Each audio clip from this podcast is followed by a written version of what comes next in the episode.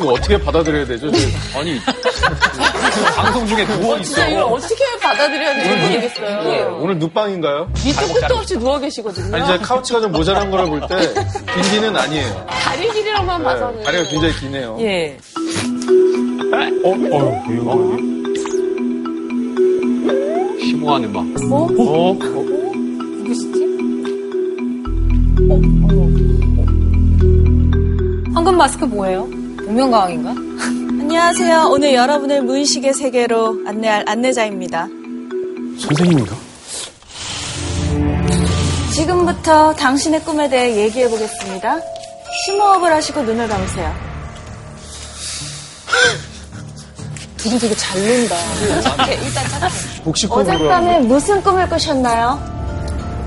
꿈에 피가 엄청 나왔어요. 어떤 상황에서 피가 보였죠? 슬리피네.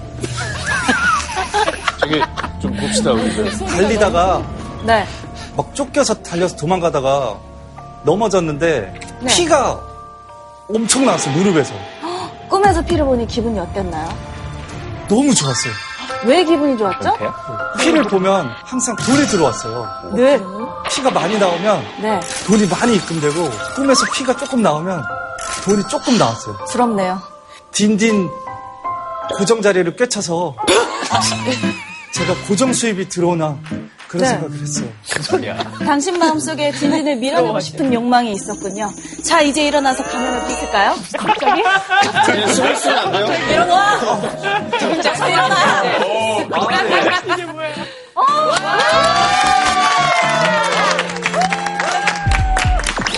안녕하세요. 래퍼 슬리피입니다. 네, 안녕하세요. 제아입니다.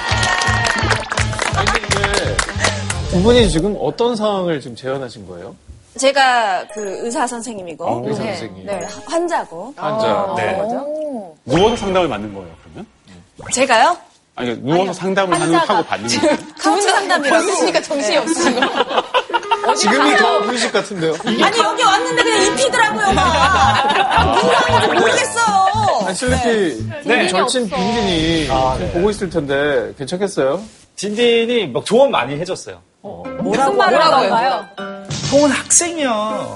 그냥 열심히 들으는데 톤 올리지 말고 헛소리 하지 말고.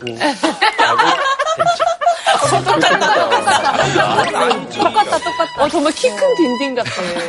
큰 딘이에요, 큰 어, 딘. 큰 딘이. 아니, 오늘 이렇게 또 차이나는 클래스에 이렇게 두 분이 또 같이 나오니까 또 어떤 주제로 또 오늘 강연을 할 건지 좀 궁금해지네요. 두 분이 우선 고민이 있어서 나오셨다고 들었거든요. 맞아요? 네, 어, 저는 그 약간 이상한 습관이 있는데 제가 한 번도 말을 한 적은 없어요. 근데 최초 공개. 누가 무슨 말을 하면 그 말 글자 수의 숫자에 맞춰서 검지로 엄지 손톱을 돌려요. 어? 아, 본인이 말할 때가 아니라 남이 말할 때요? 남이 말할 때. 오, 오. 어, 이게 뭐예요? 그럼 남이, 남이 랩할 땐 어떻게 해요? 랩할 땐 정신 없고 아, 네. 그냥 누구랑 대화를 하다가 멍해지면 이걸 돌려. 이걸 계속 돌리고 있어요. 이거, 이거 그냥 습관 아니야, 습관? 습관인 것 같아요. 저도 이거 뭔지 모르겠어요. 저 같은 경우는 사실 얼마 전에 우울증을 겪었었는데 요즘 진짜 많은 분들이 그 우울증으로 고민하시는 분들이 엄청 많더라고요. 그래서 제가 좀 대변해서 많은 걸 좀 알고자 왔습니다. 그렇구나. 오늘 왠지 강연 내용이 좀 약간 이 정신 쪽인가 멘탈. 네, 두 분의 어떤 고민을 들어봤는데 이걸 저희가 해결할 수는 없고요. 오늘 오실 선생님이 해결을 해주실 것 같아요. 네, 저희를 정신 분석학의 세계로 안내할 선생님을 한번 모셔보도록 하겠습니다. 네. 선생님!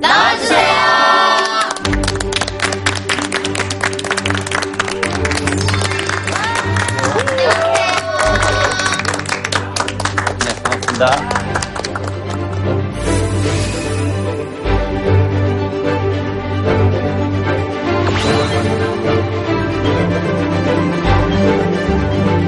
저는 오늘 이제 여러분들하고 정신분석이라는 주제로 여러 가지 무의식이라든지 속안에 있는 욕망이라든지 정신건강에 대한 얘기를 좀 나누려고 하는 철학자 분석이라고 합니다. 근데 선생님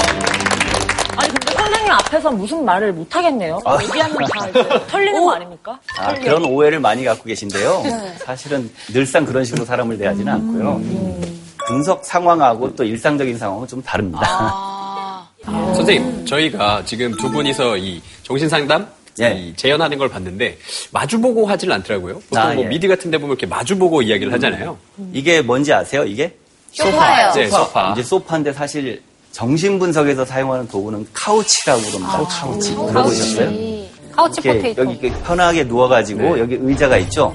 여기 이제 분석가가 앉은 다음에 떠오르는 얘기를 이제 자유롭게 하도록 하는 거죠. 아. 왜냐면 얼굴을 마주 보다 보면은 아 이 얘기를 뭐 해도 되나 말아야 되나 이제 이런 식의 것들이 생겨나죠. 이게 정신분석의 하나의 원리를 보여줍니다. 눈치 보지 않게 한다는 그렇죠. 말씀이시죠. 심리학이나 정신의학에서는 couch를 사용하지 않죠. 선생님, 정신분석이랑 심리학이랑은 좀 다른 거예요? 그렇죠. 많은 분들이 이제 혼동을 하시는데 심리학하고 정신분석은 이제 연구 방법이나 치유 방법, 목표가 많이, 많이 다릅니다. 일단 정신분석은 보이지 않는 무의식을 연구를 하고요. 심리학은 이제 겉으로 드러나는 의식적 행동이나 마음의 정서 같은 거. 심리학에서 많이 쓰는 방법이 실험이잖아요. 예- 예컨대. 근데 정신분석은 실험이라는 방법을 아예 안 쓰거든요. 이게 정신분석 치료는 이 카우치를 통해 가지고 사실은 이렇게 분석을 이끄는 분석가보다는 환자 자신이 더 중요하거든요. 자기 얘기를 이렇게 해줘야지 이제 분석이 진행될 수 있는 거예요. 그래서 카우치가 굉장히 중요한 역할을 합니다. 선생님, 아까 슬리피가 이제 피 꾸며 꾸며 네. 돈이 들어왔다. 이제 그런 얘기를 했었는데, 제가 이제 똥꿈까지는 들어봤어요. 예, 예. 예? 그럼, 그럼 진짜 돈이 들어온다. 이런 거는 좀 들어봤는데. 막 돼지 꿈 이런 거. 이 피꿈을 꾸면 돈이 들어온다는 얘기는 처음 들어봤거든요. 근데 그게 진짜 좀 가능성이 있는 얘기예요. 궁금해요. 아까 꿈 얘기를 들어보니까 슬피 씨는 평상시에 그 피에 대한 생각들이 좀 자기 나름대로 굳어져 있는 것 같아요. 슬리피. 자주 끄니까 그러니까요. 자주 꺼가지고 그러니까 본인만의 일종의 그 꿈 기호가 돼버린 거죠, 이제. 네, 제가 있구나. 나중에는 어떻게 됐냐면 꿈 안에서 내가 꿈인 걸 알아. 그래서 피를 더 올리려고 해봤는데 안 나와. 안 나와. 신기하다. 오늘 이제 강의 주제에 이제 꿈에 대한 얘기가 있습니다. 그러니까 이제 꿈을 통해서 우리가 왜 꿈을 꾸고 꿈의 의미가 어떤 건가 이런 것도 한번 좀 같이 이야기 나눠보면 재밌을 것 같습니다. 우리 모두는 이제 신경증 환자다라는 그 유명한 말을 남겼죠. 말 실수 같은 걸 통해서 자기를 드러낸다는 거. 제가 뭐라고 했냐면 이걸 왜 보여주시는 거예요? 꿈을 통해서 숨겨졌던 욕망이나 진짜 너무 괜찮은 남자랑 약간 되게 바람을 어, 욕구만 가득 차 있다든지. 그렇죠. 정신 분석적으로 보면 우연이란 건 없어요. 할수 있나요? 지금 이 감기? 먹어도 잘 안 찌더라고요. 엄마? 쟤 지금 뭐 하는 거야? 설마 거식증? 아, 일부러. 다 토해냈나 보다. 이런 드라마가 있어요. 결벽증. 네. 스파이켓을. 나 내일 모레 기말고사잖아. 나 정말 이러다 등록금 못 가면 어떡할 거야?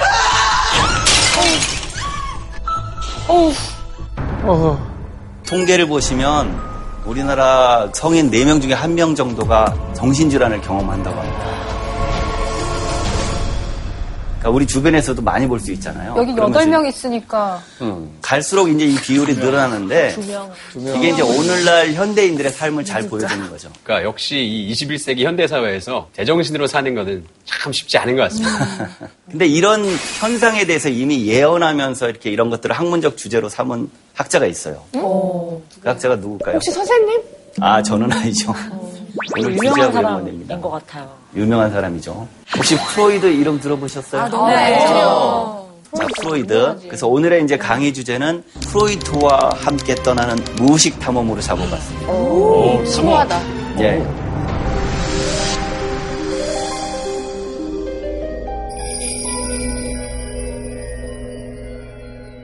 자, 배워보고 싶다. 프로이드 외모지상주의자. 멋있게 생겼나요? 느낌이 있습니다. 인상파 배우가. 한 얼굴 했겠어. 프로이드는 이름은 다 들어보셨죠? 네. 네. 그런데 프로이드 하면 떠오르는 뭐 단어나 이미지나 뭐 그런 게 어쩌면 정신 분석학. Dream! 정신. 저는 리비도 아, 리비도 어, 많이들. 하시네요. 또 저는 사실 좀 프로이트가 너무 남성 성기에 집착해서 성욕으로 많은 걸 어떤 걸 설명을 하는 생각이 있거든요. 예, 좋은 지적해 주셨어요. 당시부터 프로이드 이론이 너무 남성 중심 이론 아니냐. 지나치게 성을 강조한다는 그런 얘기입니다. 그거는 프로이드가 19세기 사람이라는 걸 우리가 좀 이해를 해줄 필요가 있어요.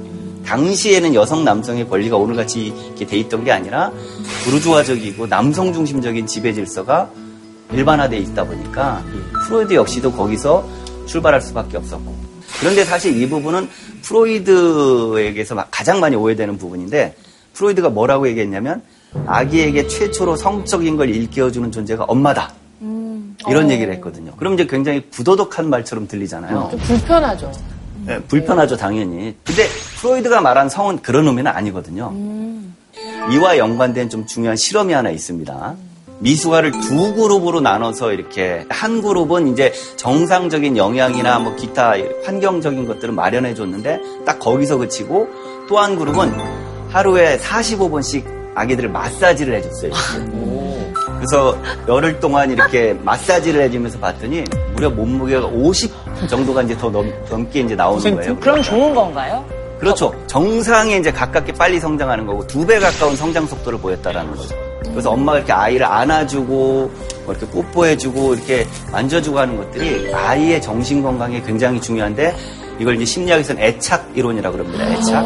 바로 이것이 프로이드가 말한 성에 가까워요. 그런 야한 성이 아니라 그냥 이런 성. 이런 애착 이런 이런 애정 이런 이런 사랑, 성? 그렇죠. 생명을 가진 이제 존재이기 때문에 그 육체에서 나타나는 여러 가지 쾌락적인 거, 그리고 정서적인 거, 그리고 환경과의 영향, 이런 것들이 이제 프로이드가 말한 성이고, 이것이 잘못되면은 정신 건강에도 문제가 있을 수 있다.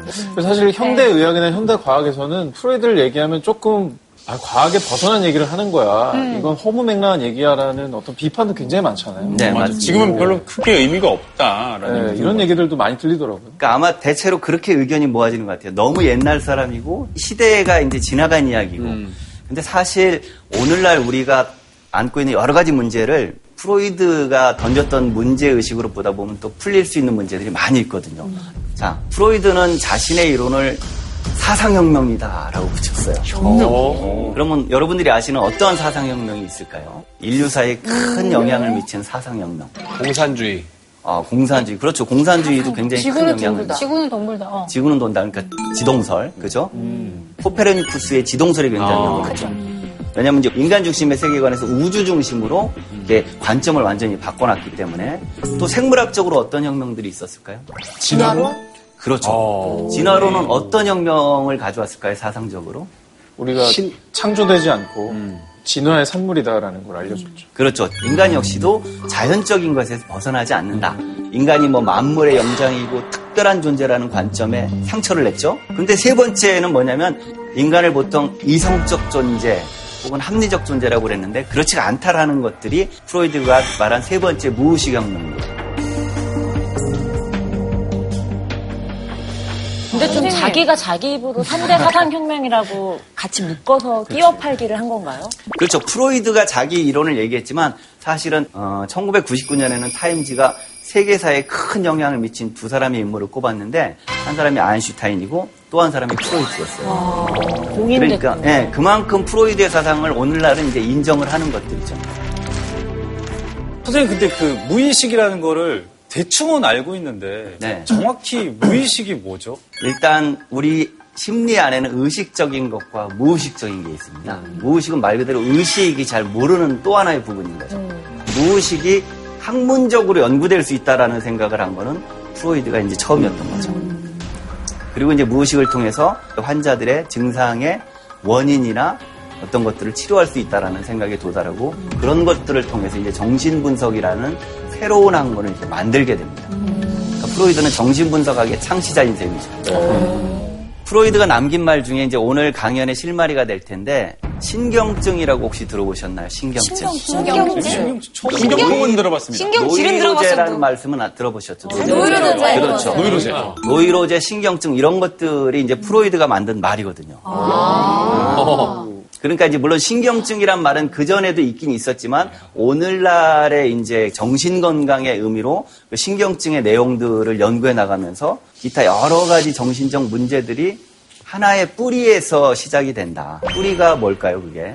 무의식이겠네요. 그렇죠, 무의식. 그럼 정확히 신경증이라는 게 뭔가요? 신경증은 원래 이제 그 신경증이란 말 자체가 뉴로시스거든요. 그러니까 뉴런, 그러니까 신경계통에 어떤 문제가 있는 질병이라고 생각됐는데 아마 우리 주변에서도 그런 거 볼 거예요. 몸에는 어떤 이상이 없는데 계속해서 고통을 호소하는 분들이 있잖아 요. 한국 사람들한테 많이 있는 거. 화병. 그렇죠. 화병 같은 거. 화병은 몸에 문제가 있는 게 아니라 사실은 마음의 문제가 이렇게 몸으로 나타나서 표현이 되는 거예요. 그래서 이제 이런 것들이 보면 우리 마음의 어떤 갈등이나 고통들을 드러내주는 것들인데 네. 프로이드는 이걸 이제 신경증이라고 이름하면서 우리 모두는 이제 신경증 환자다라는 그 유명한 말을 남겼죠. 그러면 모든 사람이 신경증이 있다는 얘기예요, 선생님? 그렇죠. 정도의 차이는 있지만 우리들도 어느 정도는 그런 것들을 다 가지고 전 맞는 것 같아요. 신경증 환자가. 아, 진짜? 제가 예민한 구석이 뭐 있어가지고 조금 그게 마음에 걸린다. 그러면은 바로 아파요 몸이. 어떨 때는 막 두드레기도 막 빨갛게 올라오고. 실제로 근데 우리 사회에서 정신적으로 약간 문제가 있다 그러면 굉장히 안 좋게 바라보죠, 사람들. 부정적인 이미지가 예, 그런 예. 부분이 있는 것 정신과. 가는 것도 쉬쉬하고. 예, 맞아요. 정신과나 예를 들어 정신 질환이 있다 그러면 아, 우리는 어, 저 사람 정신 질환자래 이렇게 보는데 이상한 사람. 예, 사실은 정신 분석에서는 정상과 비정상을 나누지 않습니다. 맞아요. 예, 그럼 어떻게 나눠요?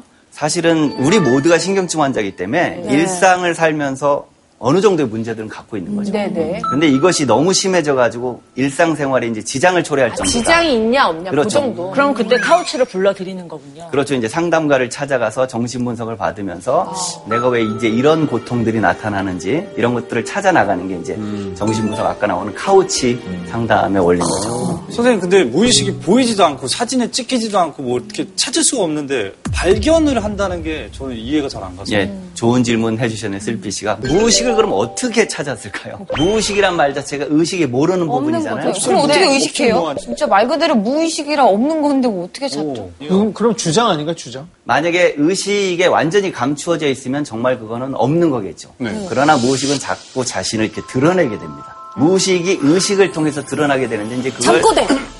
그렇죠. 잠꼬대도 그러고 보통 정신 분석에서는 그걸 증상이라고 합니다. 증상. 그래서 환자들을 치료해 가면서 무의식이라는 것이 원인으로 작용한다라는 걸 발견하게 되죠. 여기에 이런 유명한 사례가 있습니다. 자, 이건 실존 인물입니다. 네.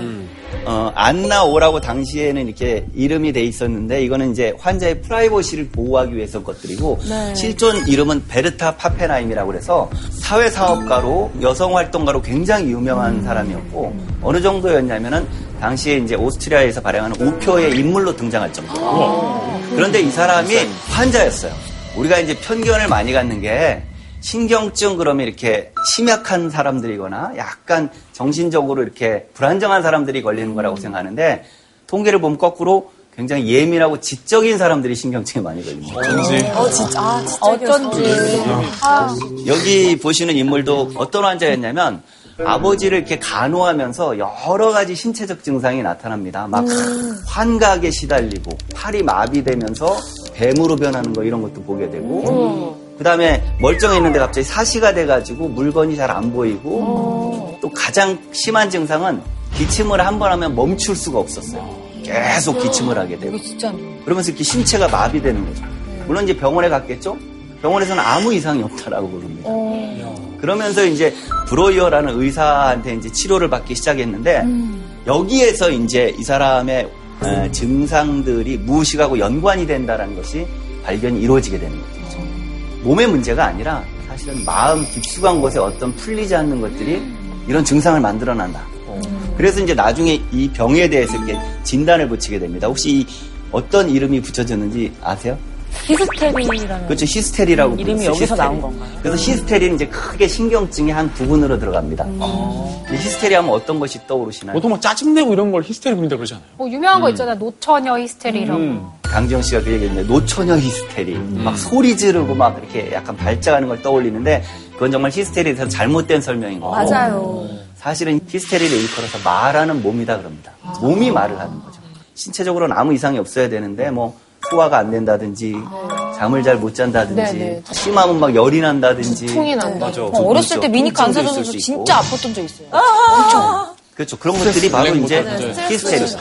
그래서 안나 오 같은 경우 이제 아버지를 간호하면서 하나의 에피소드를 들면 옆방에서 이렇게 옆집에서 이렇게 음악 소리가 들리니까 아 나도 좀 춤을 추러 가고 싶다 이런 생각이 문득 들었어요. 그러다가 아 내가 아버지 병든 아버지를 놔두고 이런 이런 생각을 하다니 그러면서 순간적으로 죄책감을 느꼈죠. 그 순간부터 막 기침이 나오기 시작하는 거예요. 자기 억압했다. 예. 결국은 이제 이러한 기억들이 이제 히스테리 증상을 일으킨 거죠. 그래서 치료를 하면서 어떠한 억압된 기억들이 있는지 조금씩 조금씩 이야기를 하게 하니까 증상들이 이렇게 호전이 되기 시작하는 거예요. 네. 그러니까 말해지지 못했던 어떤 억압과 좀 아니, 그런 선- 것들을 말하니까 좀 나아졌다는 그렇죠. 말씀이세요? 제가 비슷한 경험이 있는데 제가 꿈에서 진짜로 제가 저 자신의 어떤 자제력에 되게 놀랬던 적이 있거든요. 진짜 너무 괜찮은 남자랑 약간 되게 바람을 필 기회가 있었어요. 근데 꿈에서는 내가 꿈인 줄 모르잖아. 네. 꿈에선 너무 현실이잖아, 사실 그 상황이. 그렇죠. 근데 제가 진짜 저 이러면 안 되지. 꿈에서도 이러면 안 되지라는 생각에 제가 그 남자를 이렇게 멀리하고 뭐 이렇게 하다가 꿈에서 깬 적이 있어요. 어, 내가 되게 강박증을 앓고 있구나 그런 부분에서. 그렇죠. 그러면서 몸이 많이 아프더라고요. 그 남자 몸이 치는 아, 진짜 열이라고 아침에 두통이 아, 약간 꿈에서라도. 한 스트레스 받았구나. 좀 재밌게 좀 해보, 좀 놀- 놀아볼 거. 재밌게 뭘, 뭘요? 놀아볼 걸 연애를 하는 거 아쉽더라고요. 그러니까 몸이 많이 아팠거든요. 예, 그렇죠. 그러니까 어쨌든 우리는 정신적 갈등이 있으면 표현이 되게 되어 있습니다. 이건 어떤 무의식인 것 같으세요, 선생님? 이제 그것이 욕구, 불만 이런 게 좀 있는 것 같아요. 그렇죠. 욕구 불만일 수도 있고 또 아니면 개인이 평상시 의식하지 못하지만 꿈이니까. 의식하지 못하는 동기도 있을 수 있어요. 이제 그런 것들을 찾아나가다 보면 되는데 일단 좀더 꿈 얘기는 재밌겠다. 다시 하도록 하고 히스테리의 공통점들이 뭐냐면 상류층 여성들이 히스테리를 앓는다는 거예요. 하층 이렇게 이런 분들이 아니라 왜 그랬을까요? 여성이 억압된 당시 억압된 상황이었기 때문에 말로는 그게 근데 풀지를 못하니까 네. 그렇게 아파가지고 어쩔 표현된 거때 아닌가요? 육체 노동을 하면 진짜 스트레스가 풀리거든요. 예, 예. 그러니까 막 완전 막 걸레질하고 막 땀 흘리면서 막 힘들게 일하고 나면 뭐 이렇게 고민할 시간도 없이 그냥 골아 떨어져 자요. 맞아. 그럼 또 아침에 일어나면 되게 풀릴 때가 있어요. 예. 근데 이게 시간도 많고 여유도 많고 하면 이상한 생각이 계속 들면서 좀 오히려 좀- 우울해지기도 하고 약간 그런 경험을 한 적이 있거든요. 예. 홍진규 씨가 잘 얘기해 주셨는데 사실은 상류층 여성들은 이렇게 그걸 풀 기회가 없죠. 오히려 자기가 문제가 있어도 이렇게 조심하고 표현하지 않는 게 미덕처럼 되어 있고 또 당시에 이렇게 도덕들이 굉장히 엄하다 보니까 아무래도 남성들보다는 여성들한테 그런 것들이 더 많이 강요가 되는 거죠. 그러다 보니까 이런 것들이 마음의 갈등이 풀리지 않고 쌓이고 쌓이다 보면 어느 순간에 터져 나올 수가 있는 것들이죠. 그러니까 당시에 어떤 저기 사고 방식이 퍼져 있었냐면 히스테리는 여자들만 걸리는 병이다. 이런 생각들이 있었어요. 그리고 이제 그 말에는 히스테리라는 말이 후스테라라는 그리스어로 자궁을 뜻하는 말에서 나오다 보니까 이게 뭐 자궁의 병, 여성들만 겪는 병 이런 식으로 알려졌었는데 이것이 이제 남자들에게도 나타난다는 것이 어떻게 밝혀지냐면 1차 세계대전 이런 데 이제 병사들이 참전하면서 전쟁에서 끔찍한 경험을 한 병사들이 히스테리 증상을 많이 일으키는 거죠. 후유증이 생겼군요. 그렇죠. 그래서 이렇게 전쟁에서 살아온 병사들이 히스테리 증상을 나타나는 걸 보면서 히스테리가 더 이상 여자들만의 병은 아니구나 이제 이런 것들이 나타나게 됐는데 만약에 병명을 잘 모르거나 원인을 잘못 알면은 치료도 잘못하겠죠. 아, 네. 그러니까 중세 때까지 그리고 프로이드 이전의 정신의학에서는 히스테리를 여러 가지로 안 좋게 봤는데 여기 사진 한번 보시면 한때는 마녀로 이렇게 몰아간 적도 있어요. 뭔가 이제 안 좋은 것에 사로잡혀서 저런 증상을 나타난다. 감금해 놓거나 아, 진짜. 아니면 이렇게 묶어 놓거나 심지어는 치료한다고 이렇게 얼음물에다 막 집어넣고 사실은 치료가 아니라 거의 고문이죠. 근데 그렇게 해서 치료가 안 된다는 게 데이터로 남지 않나요? 근데도 왜 저런 아까 치료라는 이름으로 말씀드렸듯이 뭐 자궁이나 어디 이- 이런데 신체에 문제가 있다라고 잘못 이제 하다 보니까 자꾸 이제 신체적인 걸 치료를 했던 것들이죠. 사실은 프로이드 이전에는 히스테리만이 아니라 정신치료에 대해서 굉장히 엽기적인 치료들이 많이 있었어요. 많았을 것 같아요. 예. 뭐 이렇게 묶어놓는 건 다반사인 거고, 때리거나, 아니면 프로이드 당시에도 이렇게 전기 충격 요법을 많이 썼어요. 어, 진짜. 그래서 심지어는 사람들이 사망하는 경우도 있어요. 어머. 그러니까 이렇게 오늘날로 말하면 이렇게 트라우마 같은 증상을 보이면 심리 치료를 할 생각을 하지 않고 전기 충격을 가해서 이 충격을 없애겠다라고. 때안 살긴 다행이다. 그렇죠. 이런 것들 과정에서 프로이드는 히스테리가 마음의 문제이라는 생각을 점점 더 하게 되는 거고, 어, 히스테리의 그 증상이 된 원인들을 찾아나가면서, 아, 이게 숨겨진 어떤 무의식적인 것들이 그 속에 있구나. 결국은 억압된 것이 히스테리 원인이다라는 이르게 된 거죠.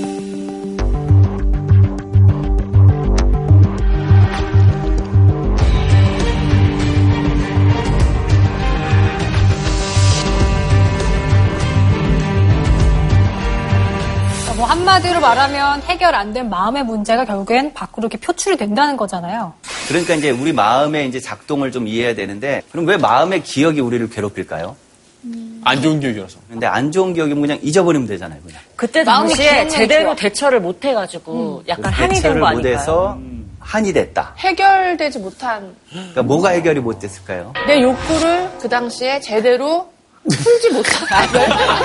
오늘 키워드가 욕구예요, 언니? 키워드가 나 지금 욕구예요? 무의식이 나왔나 봐. 나 그거 생각 안 하고 얘기한 거야. 화나는 거 안 한 거야. 욕구를 푸는데 굉장히 아니 그런 욕구가 아니라 욕구는 넓잖아요. 예. 그렇죠. 형이 넓듯이.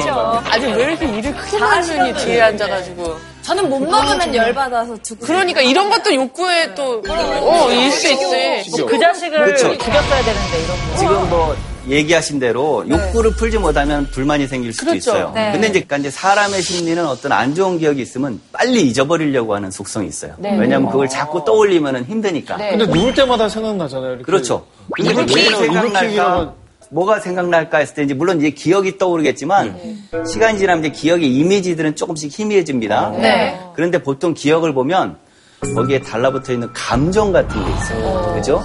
그러니까 감정하고 이 기억의 이미지가 떨어지면서 기억의 이미지는 지워지는데 이 감정적인 건 지워지지 않는 거죠. 이게 이제 속에 가라앉아 있다가 비슷한 상황이 되면 이렇게 떠오르는 거예요. 맞아요. 사람들이 특히 버튼 눌린다고 하잖아요. 예. 그게 그거랑 관련이 있는 건가요? 특정 사람마다 어떤 거에 더 반응해서 격한 감정을 그렇죠. 표출할 때가 그러니까 있잖아요. 우리가 이제 지각을 하잖아요. 이렇게 어떤 것이 일어나는 거.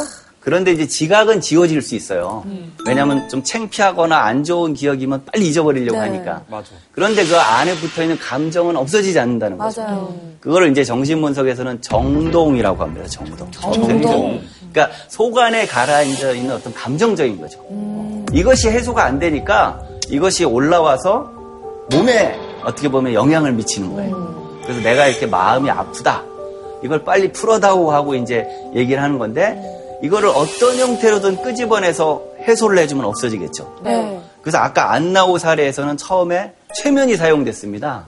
그래서 예를 들어 팔이 마비되면 최초에 언제 팔이 마비되었니 이렇게 이제 물어보면서 네. 그 기억을 떠올리다 보면 그때 느꼈던 정동을 알 수가 있는 거죠. 그래서 그것을 이제 말로 이렇게 설명하면은 증상이 싹 사라지는.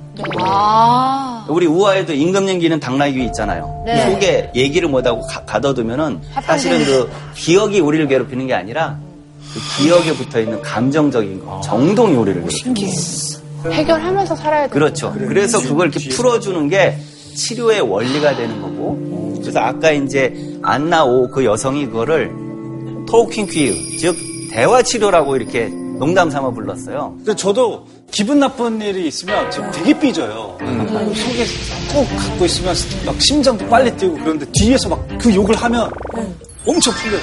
말을 하면. 뒷담을 하면 되죠. 예, 그래서 말을 통해서 어떻게 보면 마음의 병을 푸는 거예요. 그것이 이제 정신분석 치료의 중요한 원리가 됩니다. 말을 많이 해야 되네요. 맞아요, 근데 그렇죠? 그러면 되게 외롭고 말할 사람이 없거나 좀 폐쇄된 환경에 있는 사람들이 확률이 높겠네요.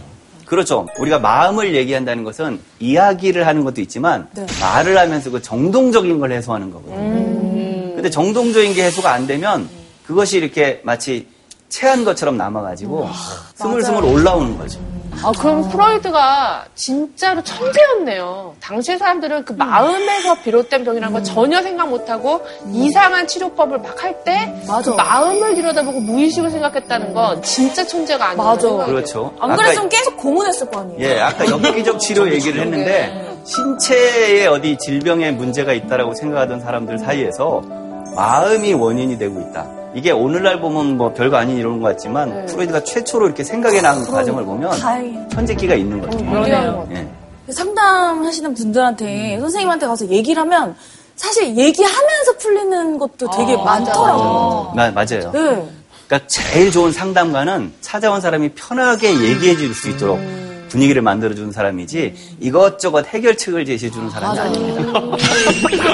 그러면 또 스트레스 또. 왜냐하면 그 해결책은 누가 해결책. 아니 그, 그, 상gin이 형이 좀 평소에 김남진 씨가 해결책을 많이 좀 제시해 해결책을 많이 이게 감정의 공감이 좀 부족할 와이프가 뭐가 문제가 있으면 예. 저는 항상 집착하는 게 어, 이걸 어떻게 해결할지를 계속 고민을 하거든요. 근데 해결을 해도 사실 기분이 별로 안 좋아 보여. 마음이 편해 보이지 않더라고, 와이프가. 예. 근데 나중에 얘기를 좀 많이 들어보니까 이게 지금 문제를 해결하는 게 먼저가 아니라 맞아. 여기에 대해서 내 얘기를 듣고 공감을 어느 정도 해주는 게 나한테는 더 심리적으로는 도움이 됐을 것 같다고 맞아요. 왜, 왜 공감이 필요하겠어요? 정동에 대해서 아파해주는 거예요, 같이. 근데 해결책을 제시해주는 거는 그걸 무시해버리고. 맞아, 맞아. 전기 충격기만 드리는 거. 그래서 마치 심리적으로 보면 전기 충격을 가한 거랑 똑같은 거죠. 선생님, 근데 이게 약간 남녀 차이예요? 사람의 성향 차이예요? 남자는 보통 이게 해결책을 제시하려고 여자는 이렇게 공감을 해주길 원하잖아요. 예. 이게 남녀 맞아. 차이인가요? 아니면 남녀의 그건 차이도 있지만 네. 정신분석은 남녀의 차이를 그렇게 강조하지 않아요. 네. 개인적인 게 더 큰 거죠. 맞아요, 맞아요. 제가 좀 분석을 하는 건. 그렇지만 예. 저는 왜 그럴까요? 오상진 씨는 좀 약간 완벽주의적인 맞아, 똑 떨어지는 거 있어요. 좋아하시죠. 그러다 보니까 뭔가를 내가 도움을 줘야 된다. 칭찬, 칭찬이죠. 칭찬이죠. 그래서 완벽주의 그렇게 되는 거고 가장 좋은 가장 좋은 멘토, 가장 좋은 상담가는 편하게 얘기를 할 수 있도록 만들어주는 사람. 어, 정보 같아요. 예. 아 그렇죠. 잘 들어줘요. 아, 재한 씨는 좀 얘기를 아니, 잘 짧은 시간 만데 들어주시는 완전 공감 왕이세요, 진짜. 네. 맞아요. 그래서 이제 프로이드는 처음에는 신경증 증상을 치료하다가 나중에는 이것이 어떤 기억과 연관된다는 발견에 도달하게 되고 이것을 잘 설명하기 위해서는 인간의 마음을 좀 과학적으로 설명할 필요가 있겠다. 그래서 이제 마음에 대한 어떤 분석을 시작을 하죠. 그래서 이제 내놓은 이론이 저겁니다. 많이 들어보셨죠? 이드. 이드, 자, 자, 초자. 초자. 그것도 시험에 나왔던 것 같은데. 맞아.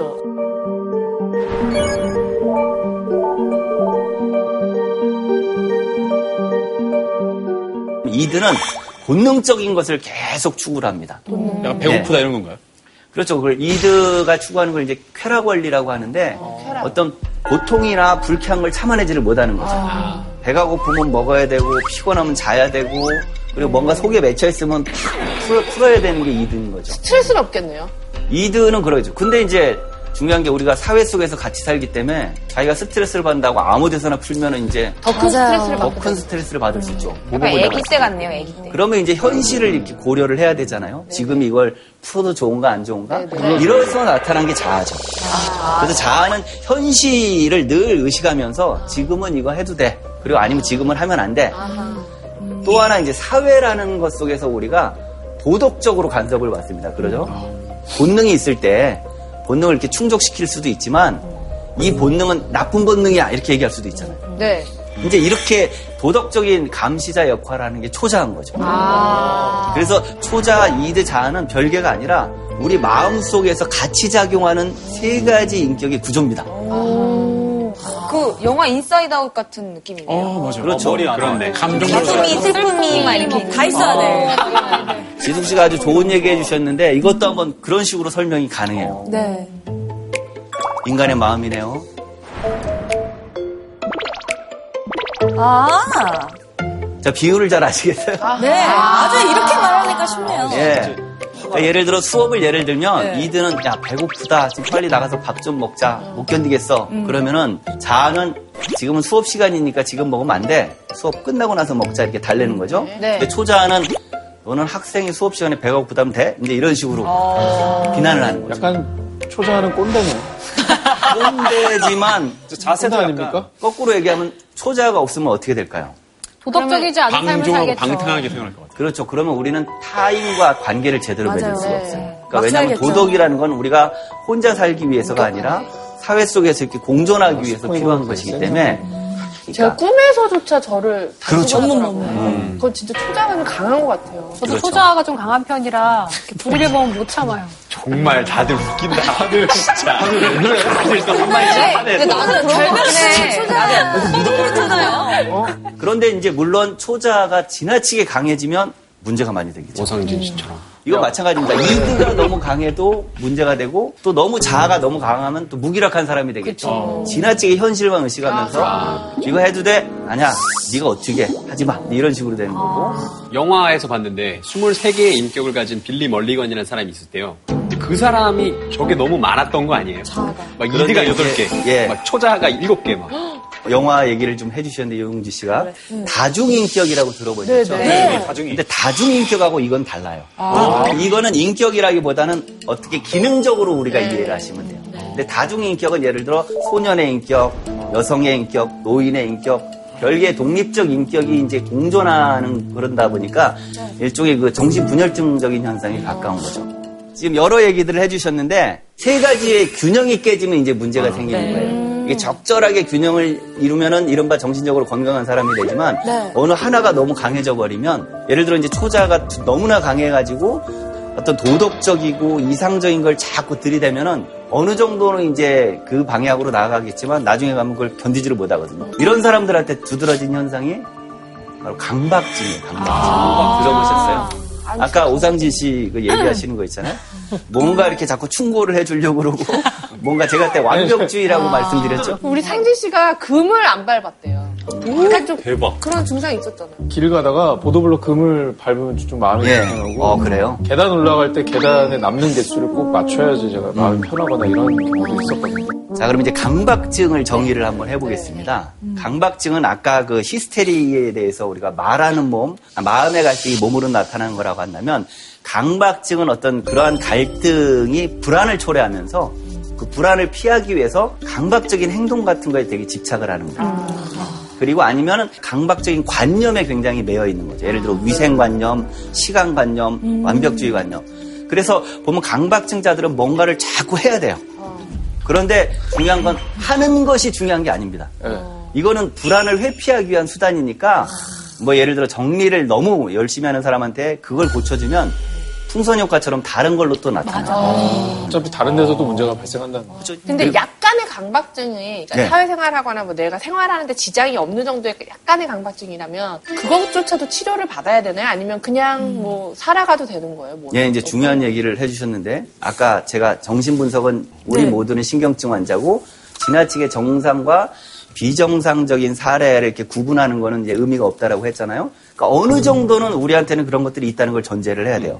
한번 그럼 여기 그 패널 여러분들 혹시 그 난 이런 강박증을 좀 갖고 있다 얘기 좀 해주실 수 있으실까요?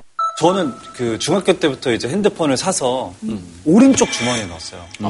그래서 지금은 랩할 때 오른쪽에 핸드폰이 없으면 랩이 안 나와요. 그 정도예요. 가사 까먹고 무게감이. 심각한데. 혹시 지금도 핸드폰 여기 있어요? 지- 그래도 좀 고쳤는데 지금 여기 있는데. 그러니까 그래도 오른쪽. 예능은 좀 고쳤어요. 아니, 혼나서. 아, 지금 여기 있어야 랩을 하고 여기 있으면 랩. 랩이고 여기는 예능이고. 아니면 행사. 얘는 랩. 어, 그러니까 저게 정확해요. 특정 행동을 계속 반복하다 보니까 없으면 불안해요. 그럴 수 있지. 버건 씨는 뭐 있어요? 저는 설거지할 때 손으로 안 하면 뭔가 되게 찝찝한 느낌. 아 맨손으로. 맨손, 맨손으로 다 거. 핀 걸려요. 나도 나도. 네. 나도 절대 고무장을 못 쓰겠어. 고쳤는데. 내 손으로 뽀드득이 돼야 약간 심지어 뭐 욕조 청소, 화장실 청소, 뭐 바닥 청소도 다 맨손으로 손걸레를 안 하면 약간 좀 덜한 느낌이. 사실 저 같은 경우에는 그래서 엘리베이터를 타고 내리잖아요. 그럼 엘리, 벨리, 엘리베이터 문이 엘리베이터. 닫히기 전에 현관문을 열어야지 아. 그게 현관문을 열면 큰일 날 것 같아요. 그래서 뭔지 알 약간 것 같아. 이제 딱 내렸잖아? 그 문이 닫히기 전에 빨리 눌러. 빨리 눌러. 엘리베이터 문이 닫히기 전에 열어야 돼요. 미션 같은 거예요. 왜, 왜 그래요? 나 미쳐진 미쳐진 발상이다. 이유가 뭐예요, 이유가? 그냥 네가 그냥 장갑 안 끼는 거랑 같은 이유야.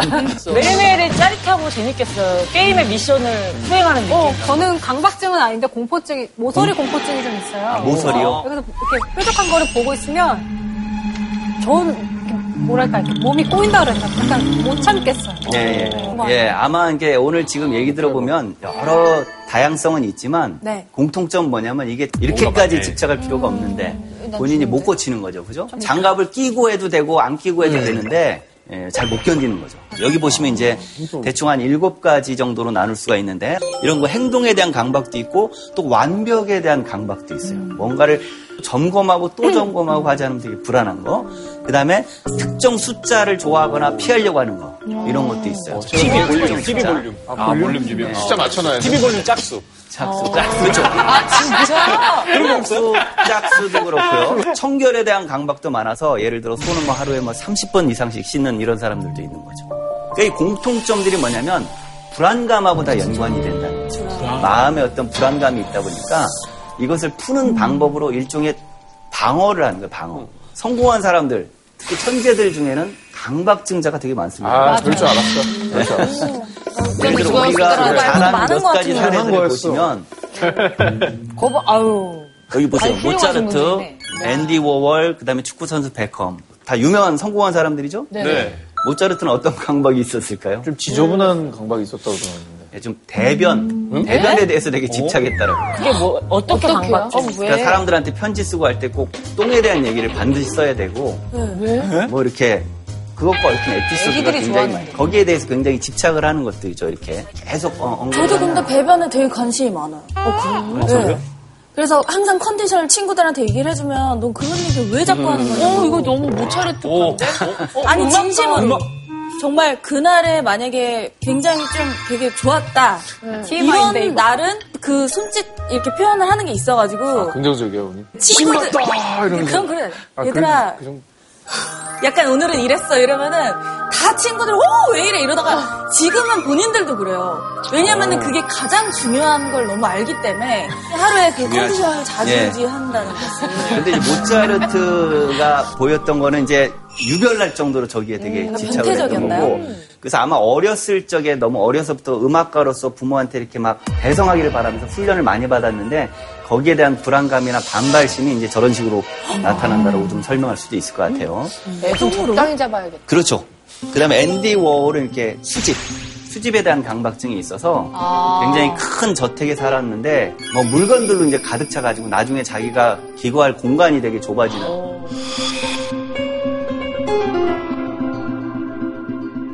세상에 이런 일이 맞아, 많이 나, 많이 봤는데. 목걸이 사람 되게 많아. 그 다음에 이제 베컴 같은 경우는 숫자에 대한 강박이 있었다라고 그래요. 짝수로 뭔가를 갖다 놓고 이런 것들을 좀 좋아했다라고 그럽니다. 그러니까 이것도 보면은 다 이제 여러 가지 현상들이 나타나는데 제가 이제 드리고 싶은 말씀은 저런 것들 자체를 보고서 아, 저 사람은 정신적으로 문제가 있다 이렇게 보면 안 되는 거죠. 성공한 사람들도 이제 저것을 잘 극복하면서 이렇게 해나갔으니까. 근데 만약에 저것이 이제 지나칠 정도로 이렇게 집착을 하게 돼서 일상생활 자체에 이제 예를 들어 화장실을 다녀와야 되는데 수업 시간에 계속 들락날락 한다고 해보세요. 그러면 이제 못하겠죠, 학생들. 잘리죠. 네. 그러니까 이제 이런 정도가 되면 이걸 이제 강박 장애로 분류해서 치료를 해야 되는데 지금 우리나라 보면 저런 증상들이 갈수록 증가하고 있어요. 네, 특히 청소년들한테. 청소년들 힘들구만. 스트레스 때문에 그런 그러니까 이제 힘드니까. 그렇죠. 여기 이제 통계를 보시면 우울증 비율이 2015년, 16년, 17년 계속 갈수록 증가하고 있죠. 특히 불안장애. 이제 정신의학에서는 강박증도 일종의 불안장애 하나로 이렇게 보는데 점점 점점 늘어나고 있고 스트레스성 어떤 장애도 굉장히 많이 늘어납니다. 사실은 이제 우리 한국 사회가 보시면 알지만 이렇게 굉장히 과도한 경쟁 사회잖아요. 내가 잘해도 중요하지만 항상 나보다 잘하는 사람이 있고 비교하고 그리고 또 남하고 이렇게 비교하는 걸 좋아한단 말이죠. 초반에 그 스카이캐슬을 봤지만 자기가 자아 실현을 해나가는 게 중요한 게 아니라 이상적인 직업이나 이상적인 모델이 있단 말이죠. 그럼 이제 거기에 도달하지 못하는 사람들은 늘 죄책감을 느끼게 되고 불안감을 느끼게 되고 그러다 보면 이제 이러한 것들이 자기 처벌이나 불안장애로 나타나면서 이걸 회피하기 위한 일종의 방어작용으로 강박적 행동들이 나타날 수가 있는 거죠. 그리고 이제 더 심해지면 강박 장애로까지 발전할 수가 있는 거죠. 점점 점점 비율이 늘어나고 있는 건 사실인 거거든요. 선생님, 근데 무의식으로 그걸 좀 알아보고 우리가 해결을 하려면 숨겨진 마음 끌어내야 되잖아요. 그렇죠. 근데 우리가 평상시에 그런 걸 뭐 확인해 볼 기회가 없는데 어떻게 해야 되나요? 보통 우리가 일상에서 이렇게 경험할 수 있는 무의식적 현상들. 아마 이제 오늘 강의를 듣고 주변을 보시면 이제 그런 것들이 많이 보실 텐데 말 실수 같은 거 이런 먹이 것들이 같은. 이제 대표적인 현상인 거죠. 혹시 말 실수 잘못해가지고 좀 주변을 썰렁하게 만드신 분 없으세요? 말 실수? 그러니까 이제 저는 예전에, 예. 저는 예전에 녹화가 너무 길어졌어요. 그래서 어몽길 대장님이 집에 가가지고 본인이 예전에 에베레스트 등반했을 때 이제 물품들 하나하나 그 역사 이런 걸 들어가면서 네. 녹화가 7시간 정도 되니까 너무 힘들더라고요. 근데 나중에 이제 물건들이 너무 나오는데 제가 뭐라고 했냐면 이걸 왜 보여주시는 거예요? 근데 그때 질문의 의도는 정말 무의식이 나와요. 질문 의도는 아 이게 어떤 사연이 있는 물건인가요? 궁금해서 그렇게 물어보는데 제가 저도 모르게 본심이. 어, 이거 왜 보여주시는 거예요? 그렇죠. 순간적으로 뉘앙스가 완전 근데 이제 잘 이제 어몽이 대장님이 말씀해. 주셨는데 자책을 많이 했던 기억이 있습니다. 그러니까 사람들이 이렇게 말해놓고 아 본의 아니게 뭐 말이 자- 잘못 나간 거야. 진심은 그게 아니야라고 말하는 것들이 본심이라는 거죠.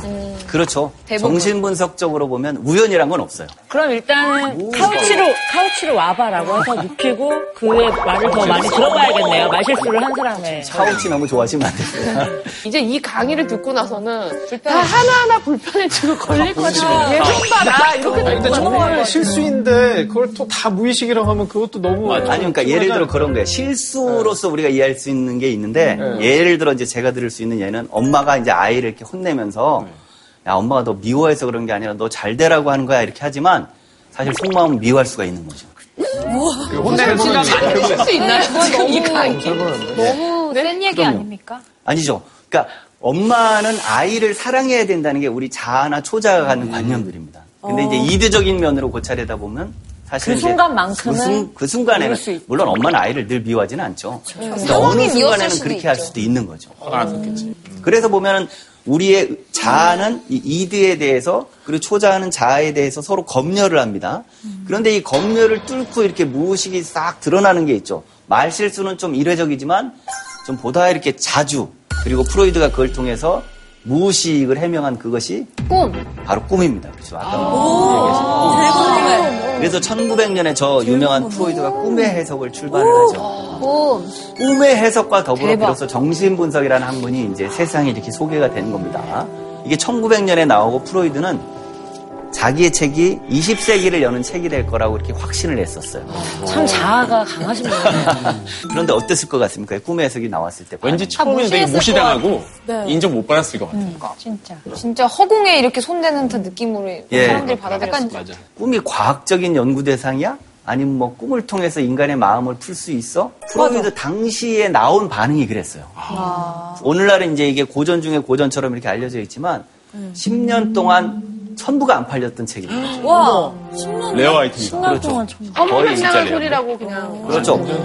학계에서도 반응이 차가웠지만 일반 대중들도 뭐 저게 무슨 그런 책이야. 예를 들어 다윈의 진화론은 나온 지 다음 날 다 팔렸거든요. 근데 프로이드의 꿈의 해석은 안 팔렸다는 것은 그만큼 반응이 차가웠을 뿐만 아니라 좀 조롱의 대상이 됐다라는 거죠. 10년 동안 천부가 안 팔렸는데 그 더 긴 시간을 뚫고 생- 살아있다는 거 되게 신기해요. 예. 맞아, 맞아. 그래서 이제 지금부터는 이제 프로이드가 그럼 왜 꿈의 해석이란 제목으로 네. 이렇게 책을 냈을까? 처음부터 프로이드가 꿈을 주목했던 건 아니에요.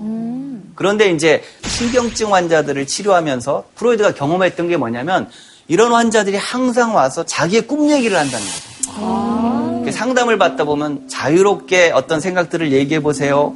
꿈을 꿨습니다, 선생님. 그러면서 꿈의 얘기를 자꾸 하니까 처음에는 이 사람들이 왜 이 꿈을 얘기할까? 프로이드도 그걸 우연처럼 취급했겠죠? 그러다 이렇게 꿈이 자꾸 반복되는 것은 뭔가 어떤 메시지일 가능성이 있다. 아, 그럼 해몽과는 관련이 있는 거예요? 꿈의 해석이란 말이 작은 오해를 좀 불러일으키는데 물론 꿈을 해석할 수도 있지만 꿈이 어떻게 만들어지고 꿈의 기능이 뭔지 이거를 해명하는 게 꿈의 해석의 주제인데요. 그래서 오늘날도 꿈이라는 것들이 굉장히 중요한 건 이 꿈을 통해서 평상시는 드러나지 않는 어떤 무의식적인 것들이 위장되는 형태로나마 자기를 드러낸다는 거.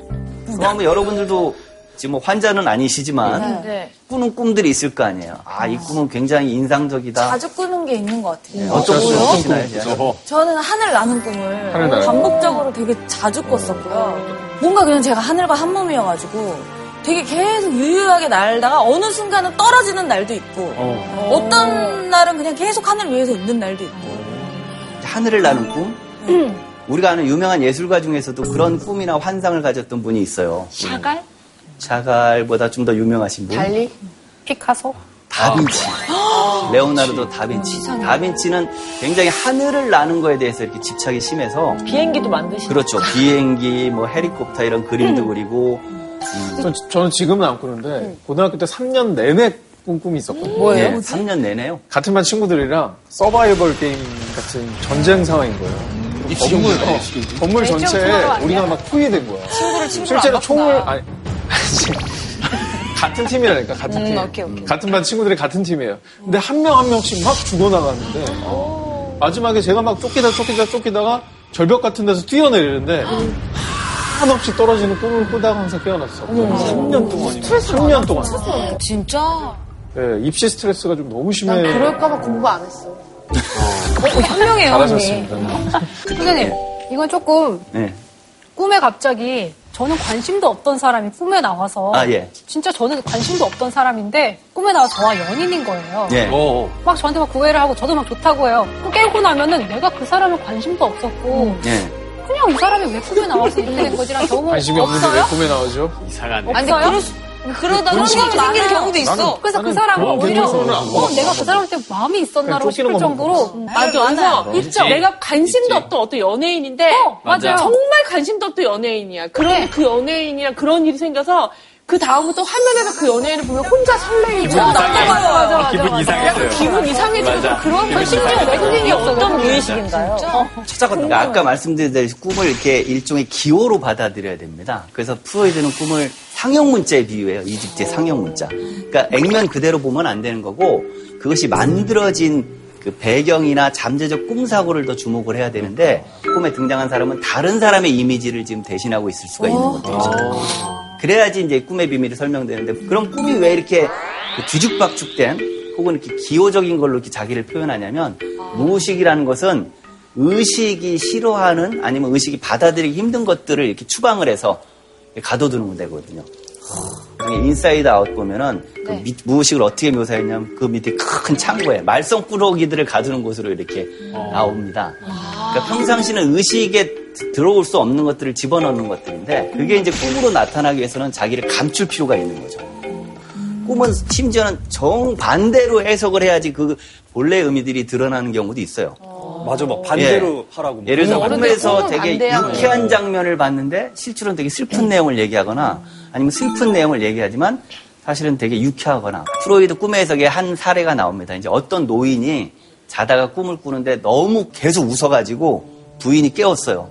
그랬더니 꿈에 잠, 잠에서 깨어나서 이 노인이 뭐라고 하냐면 방금 내가 꿈을 꿨는데 아주 낯익은 사람이 내 방에 들어오더라. 낯익은 사람이. 그래서 이렇게 불을 켜려고 했는데 불을 켤 수가 없었던 거예요.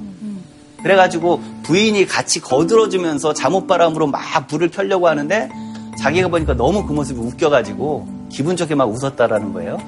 되게 유쾌한 꿈이잖아요. 네. 근데 프로이드가 해석을 해보니까 이제 같이 분석을 통해서 이 꿈은 어떤 꿈이냐면 노인은 이제 동맥경화에 걸려서 살 날이 얼마 안 남은 거예요.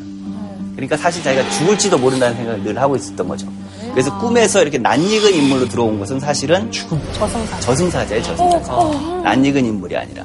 근데 저승사자가 들어왔으니까 이제 쫓아내기 위해서 불을 켜야 되는데 불을 못 켜는 거죠. 그러니까 내가 이렇게 살기 위해서 뭔가를 해야 되는데 하지를 못하는 거고 그러다 보니까 이것이 굉장히 슬픈 상황인데 꿈에서는 위장된 형태로 보이니까 아주 유쾌한 것처럼 웃었지만 실제로 꿈을 꾼 다음날 노인은 굉장히 기분이 안 좋았다라고 그래요. 그러니까는 아까 제가 그래서 꿈의 몽이 아니라는 게 꿈을 딱 듣고 분석가가 이렇게 설명을 해서 알려주는 게 아니라 같이 얘기를 통해서 이 꿈이 만들어진 맥락을 찾아 나가는 겁니다.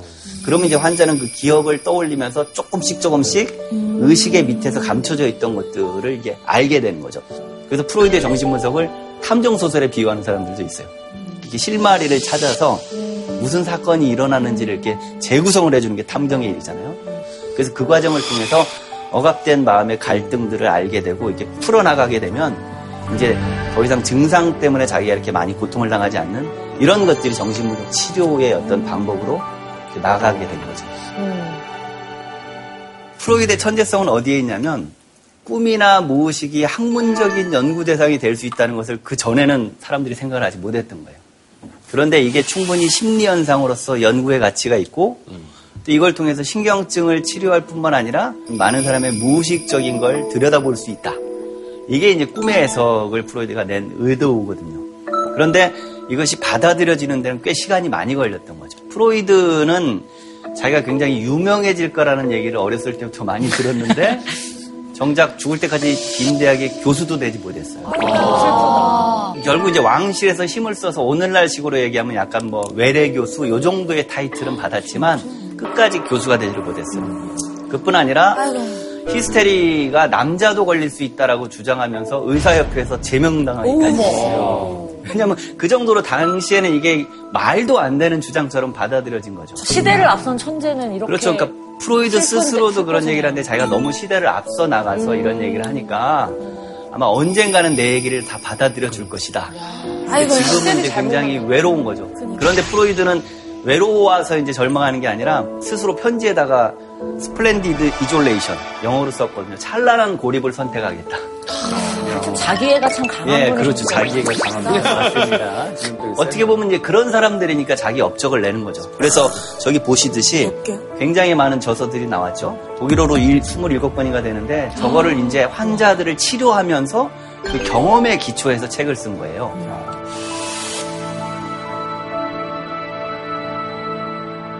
당시 또 역사적으로 이렇게 유태인이니까 뭔가 그 나치들도 사실은 좋아할 예. 수가 없는 어떤 얘기인 거잖아요. 예, 예. 나치가 집권해서 저 사진 한번 보시죠. 저게 이제 프로이드를 비롯한 뭐 마르크스니 카프카니 이런 사람들의 책을 아니, 불평을 분성계류가 하죠. 예. 독일에도 있었어요? 독일에서 공공연하게 저렇게 책을 모아놓고 특히 프로이드의 책에 대해서는 영혼을 좀먹는 책이다 이런 식으로. 아니 10년이 천 권밖에 안 팔렸는데 그걸 다 태우면 아, 태우려고. 샀을 수 있다. 카프카는 많이 팔리기라든지. 내면의 어떤 것들이 드러나는 걸 원하지 않을 수도 있는 거죠. 프로이드는 벌써 150년 전의 사람인 거고 19세기 사람이다라는 걸 우리가 잊으시면 안 됩니다. 그러니까 당시의 과학적 한계가 분명히 있었던 것들이고 프로이드와 뜻을 같이 했다가 떨어져 나간 뭐 알프레드 아들러나 융 같은 사람들이 있는데 꼭 프로이드가 옳았다, 뭐 융이 꼭 옳았다, 잘못했다 이건 아닌데 적어도 프로이드가 당시의 시대적인 한계에서 다 설명은 하지 못했지만 인간의 마음이 계속 갈등을 일으키고 있고 무의식을 통해서 인간의 삶의 전체 모습을 볼 수 있고 이렇게 보면은 시사점이 여전히 큰 거죠 프로이드의 이론은. 궁금한 게 약간 망각이라는 게 어찌 보면 스스로 보호하는 장치 예. 같잖아요. 그렇죠. 근데 그럼에도 왜 무의식을 막 끄집어서 내서 마주하는 이유가 뭘까요? 아, 우리 자씨 아주 좋은 제가 하고 싶은 의도랑 맞게 많이 질문해 주시는데 사실 정신 분석을 왜 공부해야 될까요? 제가 거꾸로 한번 질문을 드려보고 싶어요. 나를 더. 알기 위해서 우리가 나를 안다고 할 때 보통 남들이 나에 대해서 평가해 주는 것, 혹은 자기가 자기 이미지에 대해서 갖는 생각들, 경험했던 것들을 중심으로 자기의 정체성이나 자기의 어떤 성격들을 설명하죠. 근데 프로이드에 의하면 나의 진정한 모습을 알기 위해서는 사실은 내가 마주하기 싫은 나의 어떤 내면, 그리고 억압된 것들, 고통스러운 거, 이런 것들을 다 들여다봐야지 되는 것들이고, 미움받을 용기가 아니라 나를 들여다볼 용기가 좀 필요한 거예요. Princess did not believe in my facts and thought my theories unsavory. In the end, I succeeded, but the struggle is not yet over. Sigmund Freud. 오늘 강연은 이 정도로 마무리하도록 하겠습니다. 감사합니다. 네, 오늘 정말 멋진 강의 함께 해주신 두 분 게스트 또 오늘 어떤 시간 보내셨는지 궁금해요. 정신 이쪽 분석을 워낙 관심이 많아요. 책을 이 심리학이나 뭐 이런 것만 찾아보는 오늘 너무 도움이 많이 됐습니다. 아, 저도 오늘 되게 막 좀 궁금증이 어느 정도 해소가 된 것 같아가지고. 어쨌든 제가 여태까지 꿔왔던 꿈이라던가 이런 부분에 있어서, 어, 좀 예술가적 기질이 있던 분들이 이런 꿈을 많이 꿨다는 거를 알게 되니까. 진짜 맞아, 네, 기분이 진짜 진짜. 그- 네, 아우, 네. 기분이 너무 좋네요. 앤디 워홀. 저는 이 장면을 꿈에서 본 것 같기도 한데요. 씨 질문상은 어떤 건가요? 아, 질문상이요? 현직 판사님께서 나오신다고요? 진짜 판사님 모십니다. S대 법대에다 졸업 전에 사시 패스 하시고 현직 서울고등법원 부장판사. 김도식 교수님 그리고 김홍 검사님 네. 아주 뭐 법원 디스 하더라고요. 믿으셨죠? 참으세요. 네, 저는 지금 참으려고 노력을 하고 있습니다. 탕탕탕 치면 너무 멋있어 보이는 거예요. 한 번도 이 망치를 두드린 적이 없습니다. 네, 왜요? 저희 한번 두드려보고 싶어요. 다시 태어나도 그럼 판사라 하시겠습니까? 아니 놀라운데? 아 이거 안 하죠. 절대 안 합니다. 근데 이제 실제적으로 좀 압력이 들어오긴 하지 않나요? 재벌 총수가 휠체어 끌고 네. 나오면은 뭐 형이 깎여져 있더라고요. 그러니까 심신미약 상태인데 왜 그거를 감액을 이렇게 많이 해주는가? 되게 열받더라고요. 아, 역할인데도 불구하고. 사실 제일 궁금한 이야기가 그거일 겁니다. 저는 공정한 양심적인 판사로서 이야기합니다. 질문상은 어떤 건가요? 아, 질문상이요? 참 선정하기가 어렵습니다. 저기 앞에 보이는 책이 아, 이거요, 예, 그래요. 뭐지, 플레이트? 뭐예요? 디트럼 로이툼. 꿈에서. 꿈에서. 근데 꿈에서는 아니고 안에 노트입니다. 왠지 더 반가운 거 아마 이것을 받으신 분들은 꿈을 기록을 해야 될 것 같아요. 아, 갖고 싶다. 하나는 일단 재하 씨한테 드릴게요. 아까 모차르트 얘기 나왔는데. 아니, 저희 발표 몇 명인데. 한 거는 이제 숙제를 드리고 싶은데 가장 강박증적으로 보이시는 오상진 씨한테 아마 요걸 기록하실 때쯤에 어떻게 변화가 있었는지 저한테 나중에 알려주시면 좋을 것 같아요. 같이 와서.